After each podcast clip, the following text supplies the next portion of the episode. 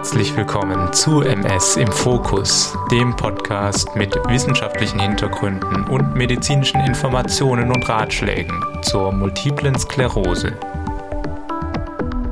Hallo liebe Hörerinnen und Hörer, herzlich willkommen wieder einmal zu einer neuen Folge von MS im Fokus, dem Podcast, der euch mit eurer MS-Erkrankung begleitet oder euch informiert, wenn ihr mehr über die Erkrankung wissen möchtet. Mein Name ist Adrian Schumacher und ich bin der Host dieser Sendung. Mein Ziel als Arzt ist es, möglichst gut informierte und aufgeklärte Patientinnen zu betreuen. Denn meiner Ansicht nach ist das eine Voraussetzung für maximale Gesundheit und Zufriedenheit. Daher möchte ich in meiner Sendung auch medizinisches Hintergrundwissen näher bringen. Und heute geht es um ein technisches Mittel, das seit Jahrzehnten der Kern des Monitorings ist in der MS-Behandlung. Und zwar reden wir heute über das MRT, wenn ihr noch nie oder erst wenige MRTs hattet, ist das natürlich auf jeden Fall hochrelevant. Aber ich hoffe auch, dass ich erprobten MRT-Gängern auch heute noch die ein oder andere Neuigkeit erzählen kann. Heute habe ich also sieben Hintergründe und nützliche Tipps zusammengetragen. Ich wünsche euch viel Spaß damit. Bevor wir mit meinen Punkten starten, muss ich noch eine eigene Geschichte von mir erzählen, beziehungsweise offenbaren, denn es ist jetzt nicht wirklich die glorreichste Geschichte. Vor vielen Jahren nach der Schule, als ich kurz davor war, Medizin zu studieren und wenig Ahnung hatte, machte ich ein Praktikum in der Pflege im Krankenhaus und ich wurde eines Tages geschickt, um einen Patienten im Rollstuhl zu einer Untersuchung zu bringen. Die Ansage von der Stationsleitung war, bring doch Herrn Meier mal zum Kernspind dass ich eigentlich nur eine vage Vorstellung davon hatte, was damit eigentlich gemeint war, merkte ich leider erst unterwegs, als ich im Aufzug stand. Denn auf den Schildern war alles voll mit Abkürzungen. War jetzt Kernspind das gleiche wie MRT? Auf den Schildern stand aber auch nicht MRT und nicht Kernspind. Es gab zur Auswahl MRI und dann CT. Das war doch auch etwas mit Tomographie, Computertomographie vielleicht. Ich überlegte hin und her und entschied mich letztendlich für CT und brachte den Patienten dorthin. Und natürlich wurde ich angeschaut wie ein Pferd, als ich beim CT ankam und vom Kernspinn sprach. Dazu noch ein Lacher von der radiologisch-technischen Assistentin, als ich sagte, Kernspinn steht nicht auf den Schildern. Ja, das ist doch das MR, ist doch klar. Und damit war die Verwirrung für mich komplett. Damit sind wir gleich bei Punkt 1 angekommen. Wie ist überhaupt die korrekte Bezeichnung? Denn wenn man schon einmal im Jahr eine solche Untersuchung bekommt, dann will man doch zumindest wissen, was genau das ist und wie es konkret bezeichnet wird. MRT steht für Magnetresonanztomographie. MRI steht für Magnetresonanzimaging. Es ist also einfach nur der englische Begriff dafür und meint ein und dasselbe. Kernspin ist ein weiterer Begriff dafür und setzt sich aus den Begriffen Kern und Spin zusammen.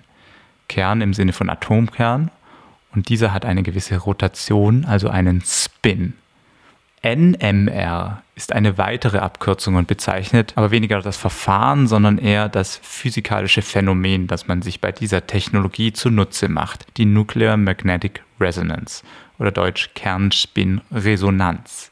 Und eben ganz wichtig, die Computertomographie, das CT, ist auch eine Art der medizinischen Bildgebung, aber technologisch etwas sehr anderes, denn hier nutzt man sich Röntgenstrahlen, um Schnittbilder zu erzeugen. Also die physikalische Basis ist die gleiche wie beim ganz normalen klassischen Röntgen, aber die Detektion des Signales ist sehr elaboriert und die anschließenden Rechenprozesse ermöglichen dann eine 3D-Darstellung.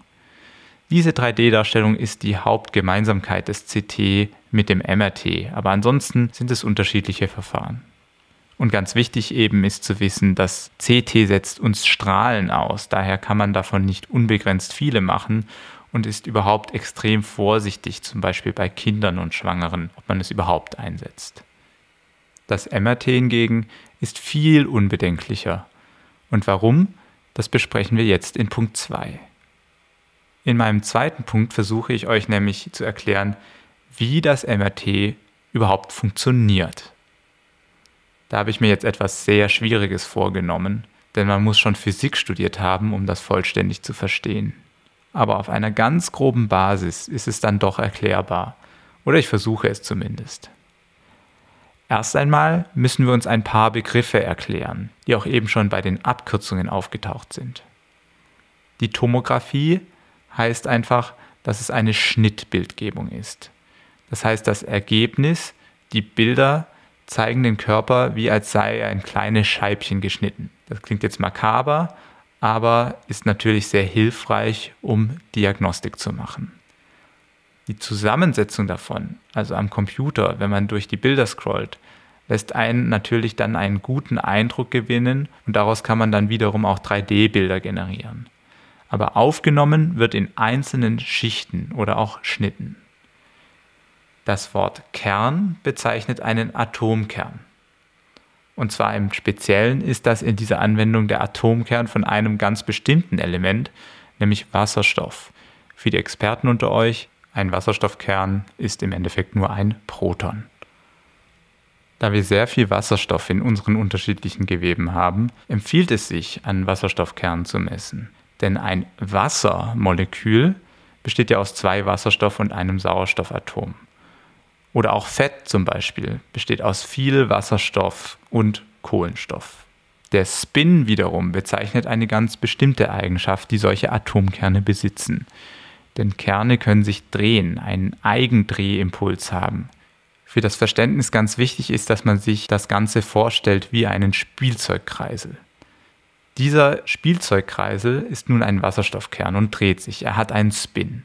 Wenn man ihn gut andreht, dann steht er gerade da und dreht sich ganz geordnet, so wie eine Eiskunstläuferin, schnurgerade wie eine Kerze. Aber wenn er einen gewissen Drall hat, dann eiert er um die eigene Achse, so dass die Spitze nicht dauerhaft nach oben zeigt, sondern in der Luft tanzt. Das kennt ihr sicher, solche eiernden Kreisel, und der Fachbegriff hierfür ist Präzession, also das Eiern um die eigene Achse. Um einen solchen Atomkreisel aus dem Gleichgewicht zu bringen, muss man auf ihn ein elektromagnetisches Signal senden. Dann eiert er und rafft sich aber nach einer gewissen Zeit wieder auf und dreht sich gerade. Man sagt, er relaxiert. Erst wurde er abgelenkt, dann kehrt er wieder zur Normalität zurück. Während diesem Prozess, wo sich der Kreisel wieder aufrichtet, wird ein elektromagnetisches Signal frei, das man detektieren kann. Und jetzt wird es ganz wichtig. Dieses Signal unterscheidet sich je nachdem, in was für einer Art Verbindung und Umgebung sich ein solcher Wasserstoffkern befindet. Ist er Teil einer Fettsäure oder eines Wassermoleküls, dann gibt es unterschiedliche Signale, welche auch zu unterschiedlichen Zeiten am Detektor ankommen. Und so unterscheidet ein MRT zum Beispiel fettreiches Gewebe von stark wasserhaltigen in der Darstellung. Und das ist zum Beispiel ganz wichtig, um Entzündungen, wo sich viel Wasser im Gewebe ansammelt, im Hirn zu detektieren. Denn das Hirn ist durch das Myelin sehr fettreich und deswegen grenzen sich die MS-Läsionen so klar ab auf den Bildern. So, so schön, so gut, aber dann bleibt noch die Frage offen, wofür man dann überhaupt den Magnet braucht. Denn es heißt ja Magnetresonanztomographie. Jeder lernt auch spätestens beim ersten MRT, dass man nichts Magnetisches mit in diesen Raum nehmen darf. Denn das MRT-Gerät ist ein extrem starker Magnet und zieht alles Magnetische mit einer hohen Kraft an. So wie im Comic, da kann dann auch schon gerne mal ein Kugelschreiber wie ein Pfeil quer durch den Raum fliegen, geschweige denn ein Rollstuhl. Aber wozu brauchen wir denn einen solchen starken Magneten, ein so starkes Magnetfeld? Nun, der Hintergrund ist, dass man für eine solche Messung erst einmal alle Kerne in die gleiche Magnetrichtung ausrichten möchte. Sowie ganz viele kleine Kompassnadeln sollen erst einmal alle Atomkerne in die gleiche magnetische Richtung zeigen. Und jetzt kommt der Clou. Dann lenkt man gezielt durch eben elektromagnetische Impulse die Wasserstoffkerne aus der Hauptrichtung aus und bringt sie so zum Eiern. Und solange sie eiern, produzieren sie ein elektromagnetisches Signal, wenn man diese Stimulierung beendet, dann entspannen sie sich wieder und kehren zurück zu ihrem geraden Kreiseln. Relaxieren also. Nochmal diese Abfolge. Erstens Ausrichtung durch ein großes statisches Magnetfeld, dann zweitens Anregung der Kerne und drittens Relaxation der Kerne und gleichzeitige Messung. Je nachdem, wie dann die Signale zurückkommen, kann man dann unterschiedliche Gewebe eben voneinander abgrenzen und unterschiedliche Positionen darstellen. Denn man möchte ja ein Schnittbild machen, das die anatomische Lokalisation aller Strukturen gut wiedergeben kann. Wen jetzt noch interessiert, warum es die Resonanz in den Namen geschafft hat, versuche ich mal eine kurze Erklärung. Um diese Auslenkung aus dem geraden Kreiseln zu erreichen, muss man eine gewisse Eigenfrequenz der Kreisel erwischen. Damit ist es eine Resonanz, also eine bestimmte Schwingung, bei der ein anderer Körper mitschwingt. So wie bei starken Bassboxen, die laute Musik spielen, gerne mal ein Holzschrank mitscheppert. Das ist das Phänomen der Resonanz und ein solches macht man sich hier ebenfalls zunutze. Egal wie gut man das MRT nun verstanden hat, ich finde es immer wieder beeindruckend, was für eine tolle technologische Entwicklung auf der Basis von diesen physikalischen Phänomenen erzielt wurde. Und noch besser ist, dass wir ganz ohne Gefahr in unseren Körper schauen können. Denn auch nach mehreren Jahrzehnten in der klinischen Anwendung gibt es keine Hinweise auf Schädlichkeit. Und die Bilder werden immer besser. Punkt 3 ist die Frage, die ich auch öfters gestellt bekomme, nämlich gibt es Unterschiede zwischen den unterschiedlichen Geräten? Und wenn ja, wie äußern sich diese Unterschiede?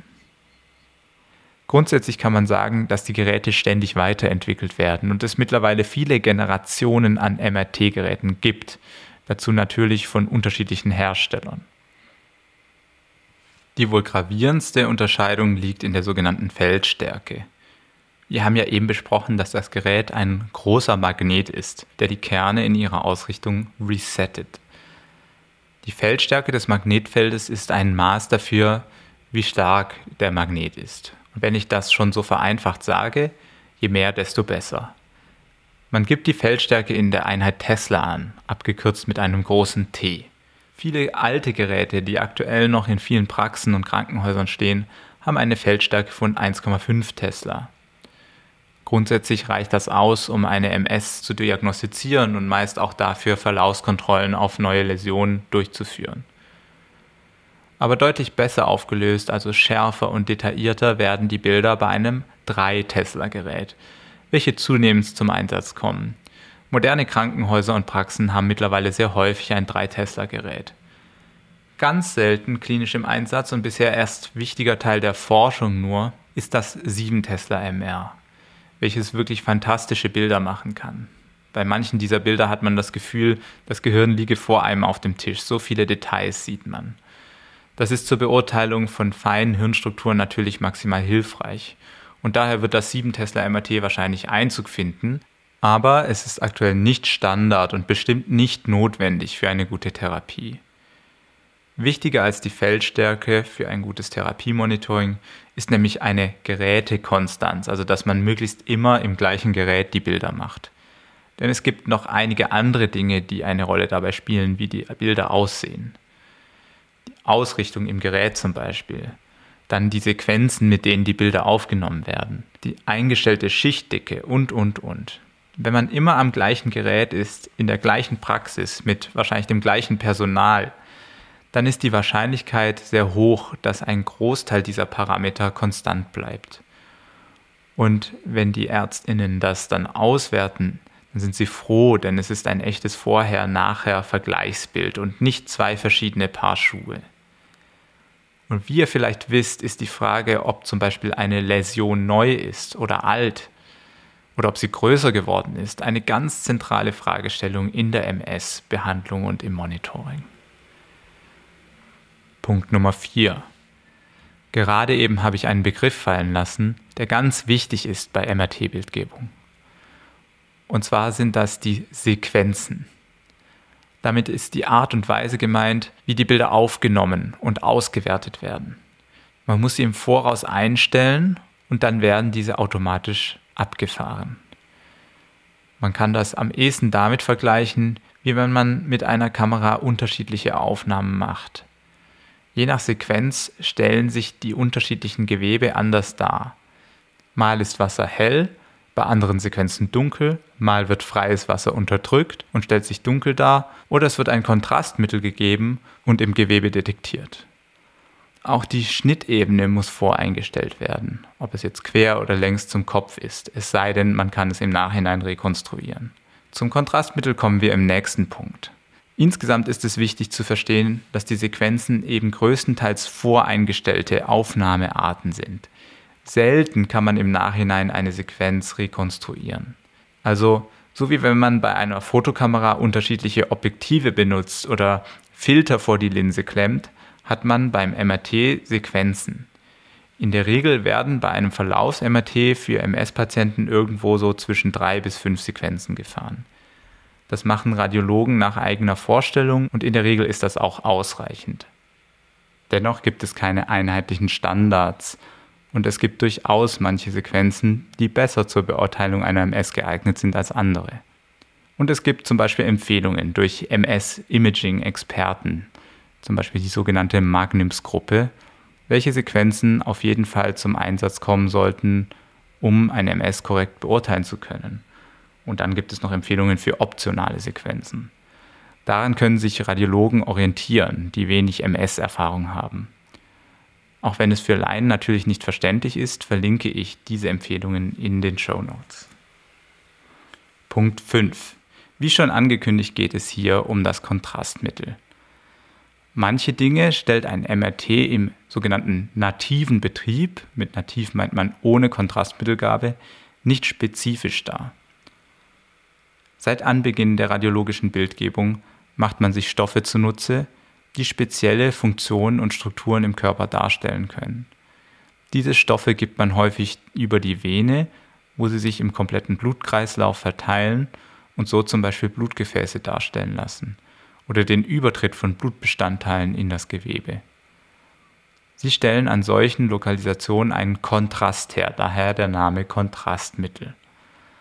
Und so kommt eben bei einer Entzündung es vor, dass Kontrastmittel vom Blut in das entzündete Gewebe übertritt, nicht jedoch in gesundes Gewebe. Dieser Übertritt ist nur möglich, weil eine wichtige Barriere in der Entzündung häufig einreißt, und zwar ist das die Blut-Hirn-Schranke. Diese Schrankenstörung, wie man sie in der Medizin nennt, ist das, wonach bei MS-PatientInnen gesucht wird, denn das signalisiert akute Entzündung. Chronische Entzündungen haben in der Regel keine Schrankenstörung mehr. Aber was genau ist in diesem Kontrastmittel überhaupt drin und was macht es? Die gängigen Kontrastmittel sind alle Gadolinium-basiert. Gadolinium ist ein seltenes chemisches Element, das in diesen Kontrastmitteln eingebettet ist, in zum Beispiel ein Gerüst von Sauerstoff- und Stickstoffatomen. Was diese Kontrastmittel machen, ist die Relaxationszeit zu verkürzen. Ich habe ja vorhin davon gesprochen, dass die Atomkreisel irgendwann relaxieren und zum Ausgangsspin zurückkehren. Weil die Relaxationszeit an diesen Mitteln verkürzt ist, kommt vom Kontrastmittel ein völlig anderes Signal als vom umgebenden Gewebe. Vielleicht habt ihr irgendwo gelesen, dass das Kontrastmittel schädlich ist. Das ist in der Form nicht wahr. Grundsätzlich gehen wir davon aus, dass es unschädlich ist. Häufig wird es mit CT-spezifischen Kontrastmitteln verwechselt, die unterschiedliche medizinische Notfälle verursachen können. Beim MR-Kontrastmittel ist das so gut wie nie der Fall. Es ist gut verträglich, deswegen hat man es in Vergangenheit ganz regelmäßig bei MS-Patienten eingesetzt, um die Erkrankung zu monitorieren. In den letzten Jahren allerdings wurde man etwas vorsichtiger und das liegt daran, dass das Gadolinium im Gehirn sich ablagern kann, wenn es viele Male gegeben wurde. Ob es wirklich Schaden anrichtet, ist die große Frage. Höchstwahrscheinlich nicht. Aber die Empfehlung ist dennoch, sparsamer damit umzugehen. Daher ist es nicht mehr üblich, bei jeder einzelnen Verlaufskontrolle automatisch Kontrastmittel zu geben. Aber manchmal ist es durchaus sinnvoll, eine Darstellung mit Kontrastmittel zu wählen, gerade wenn es spezielle Fragestellungen gibt. Viele Ärztinnen sind dafür mittlerweile sensibilisiert und überlegen genau, ob es Kontrastmittel, kurz KM, braucht oder nicht. Die Frage zu Punkt 6 ist, kann ein MRT die aktuellen Symptome erklären? Die kurze Antwort ist ja und nein. Oft gibt es bei einem Schub neue Symptome und wenn man im MRT schaut, auch neue Läsionen, die allerdings nicht unbedingt in den Hirnarealen auftauchen, welche man für die Symptome verantwortlich machen würde. Wahrscheinlich gibt es in solchen Fällen noch andere, kleinere und schlechter darstellbare Läsionen, die durchaus die Symptome erklären können, wenn man sie nur sehen würde.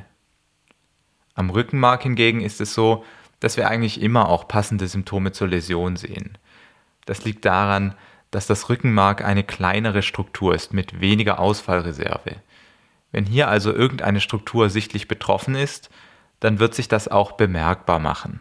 Das gleiche gilt, wenn es im Hirn große Läsionen gibt, denn dann sehen wir auch meist deren entsprechende Symptome bei den Betroffenen. Aber eben nicht immer. Aber warum macht man dann überhaupt das MRT? Das MRT ist nicht primär dafür da, die Ursache für neue schubartige Symptome zu finden, sondern es geht einfach darum, ganz generell Krankheitsaktivität nachzuweisen. Und neue Läsionen, egal ob man sie spürt oder nicht, sind eindeutig Krankheitsaktivität. Unser letzter Punkt, die Nummer 7, ist das Aussehen der Läsion. Sehen diese immer gleich aus, egal ob alt oder neu, oder kann man diese etwas nach dem Aussehen sortieren? Und ist jeder neue Fleck auch eine MS-Läsion?